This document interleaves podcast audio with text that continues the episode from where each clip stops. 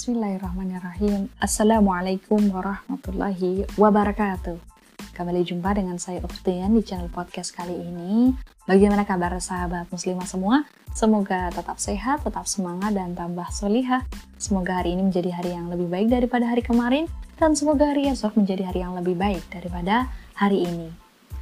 Baik sahabat muslimah semua, kita pada kesempatan kali ini berada di agenda BAN atau baca apa nih? Yang berkaitan dengan tema kesehatan ya. Jadi kita biar tahu informasi-informasi bagaimana menjaga uh, stamina ataupun menjaga kesehatan tubuh atau bagaimana mengantisipasi agar tidak terkena penyakit-penyakit ya.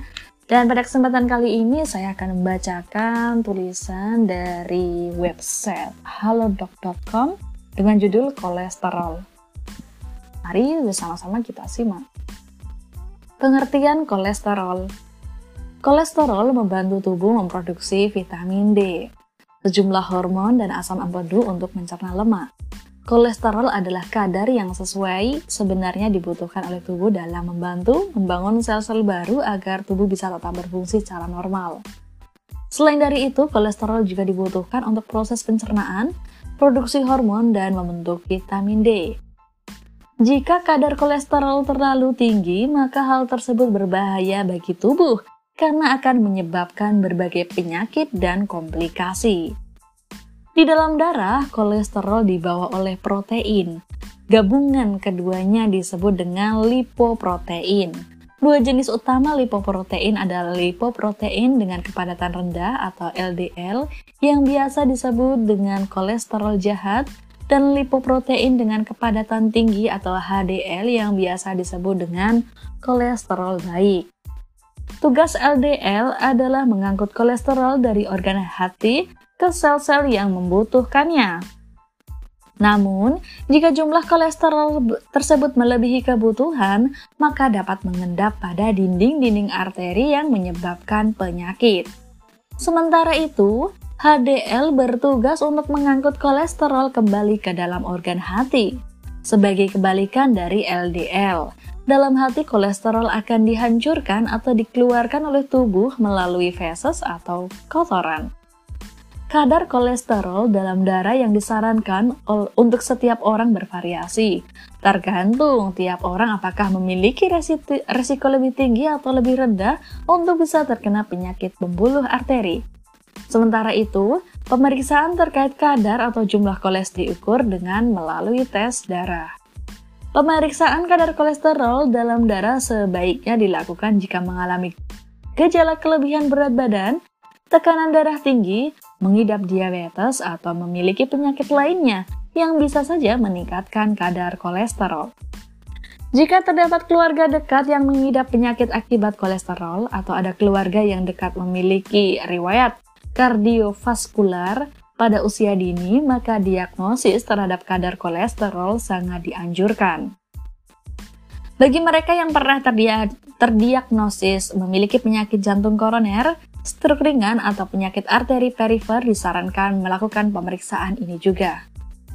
Faktor risiko kolesterol tinggi Resiko pengidap juga meningkat jika dia mengidap hipertensi, diabetes, atau memiliki keluarga yang mengidap penyakit jantung atau stroke kondisi genetik atau keturunan yang disebut dengan familial hiperkolesterole hiperkolesterolemia juga bisa menyebabkan kolesterol tinggi pada seseorang.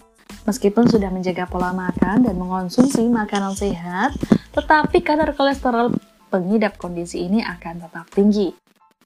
Penyebab kolesterol jika tingkat kolesterol dalam darah melampaui kadar normal, maka kondisi ini disebut sebagai hiperkolesterolemia atau kolesterol tinggi. Kondisi kolesterol tinggi dapat meningkatkan risiko penyakit serius. Kolesterol sendiri adalah senyawa lemak berlilin yang sebagian besar diproduksi pada organ hati dan sebagian lainnya didapatkan dari makanan. Umumnya, serangan jantung dan stroke merupakan penyakit yang mengintai pengidap kolesterol tinggi yang diakibatkan adanya pengendapan kolesterol berlebih pada pembuluh darah. Berdasarkan laporan dari WHO pada tahun 2011, sekitar 35% penduduk Indonesia diperkirakan memiliki kadar kolesterol lebih tinggi dari batas normal untuk kesehatan. Hal ini menunjukkan bahwa sepertiga penduduk Indonesia beresiko tinggi terkena penyakit arteri. Mengkonsumsi makanan dengan kandungan kolesterol tinggi atau kurang olahraga juga bisa menyebabkan kelebihan kolesterol. Namun, faktor keturunan juga bisa menjadi pemicu dari kolesterol. Gejala kolesterol saat terjadi pengendapan pada dinding arteri karena kadar kolesterol yang berlebihan, hambatan ada aliran darah di jantung, otak, dan bagian tubuh lainnya bisa terjadi. Kolesterol tinggi meningkatkan resiko seseorang terkena penyempitan arteri atau aterosclerosis. Pengumpalan darah di bagian-bagian tubuh tertentu, stroke ringan, stroke sampai serangan jantung. Rasa sakit di dada bagian depan atau pada lengan anggina ketika seseorang mengalami stres atau sedang melakukan kegiatan fisik yang berat juga dapat disebabkan karena kolesterol tinggi. Kol tinggi juga meningkatkan resiko seseorang untuk terkena penyakit jantung koroner. Jika tidak mengubah pola makan dan tidak berhenti merokok, pengidap kolesterol tinggi akan lebih beresiko terkena stroke atau penyakit jantung. Pada rokok ditemukan sebuah zat kimia yang disebut acrolein. Zat ini dapat menghentikan aktivitas kolesterol baik atau HDL untuk mengangkut timbunan lemak menuju hati. Akibatnya, bisa terjadi penyempitan arteri atau arteriosclerosis.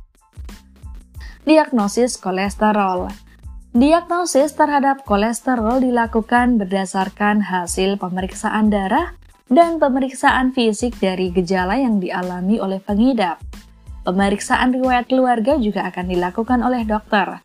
Hal ini bertujuan untuk memastikan apakah ada kondisi medis lainnya yang menyebabkan kadar kolesterol tinggi di dalam darah.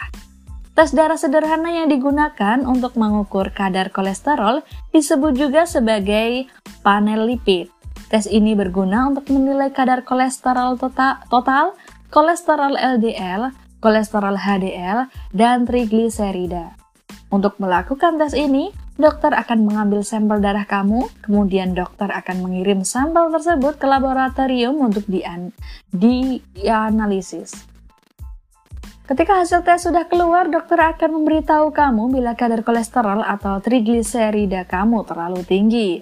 Sebelum melakukan panel lipid, dokter mungkin akan meminta kamu untuk tidak makan dan minum apa pun selama setidaknya 12 jam sebelumnya. Pengobatan kolesterol tinggi. Kadar kolesterol bisa diturunkan dan resiko penyakit jantung yang mengintai bisa dihindari. Sebaiknya sering periksakan diri ke dokter agar resiko tersebut bisa dihindari. Pengobatan dengan memberi resep obat penurun kolesterol biasanya akan dilakukan oleh dokter. Pencegahan kolesterol tinggi. Mengonsumsi makanan sehat dan bergizi seimbang adalah salah satu langkah utama yang bisa dilakukan dalam mencegah atau menurunkan kadar kolesterol. Kandungan lemak dalam makanan harus rendah. Cobalah ganti konsumsi makanan yang mengandung lemak jenuh dengan buah-buahan dan sayur-sayuran, serta biji-bijian utuh misalnya roti gandum utuh, agar kadar kolesterol dalam tubuh akan tetap rendah. Menghindari merokok juga merupakan hal penting selain diet rutin dan menurunkan berat badan bagi yang memiliki berat badan berlebih. Kapan harus ke dokter? Jika sudah melakukan pencegahan tetapi kadar kolesterol tetap tinggi selama beberapa hari sehingga mengganggu aktivitas, maka segera untuk meminta saran. Penanganan lebih cepat mungkin akan membantu mencegah munculnya masalah-masalah yang lebih parah lagi. Segera hubungi dokter apabila merasakan gejala-gejala di atas. Baik sahabat muslimah semua, demikian kita baca perihal ini ya kolesterol. Semoga sahabat muslimah semua sehat dan kita tentu butuh ya untuk tahu informasi-informasi yang lainnya. Dan semoga agenda hari ini bermanfaat bisa menambah informasi bagi kita semuanya. Baik, cukup sekian. Mohon maaf apabila ada kekurangan dan kesalahan. Tetap semangat dakwah terus-terus dakwah. Semoga bisa kembali berjumpa di agenda podcast yang lainnya. Wabillahi taufiq wal hidayah. Wassalamualaikum warahmatullahi wabarakatuh.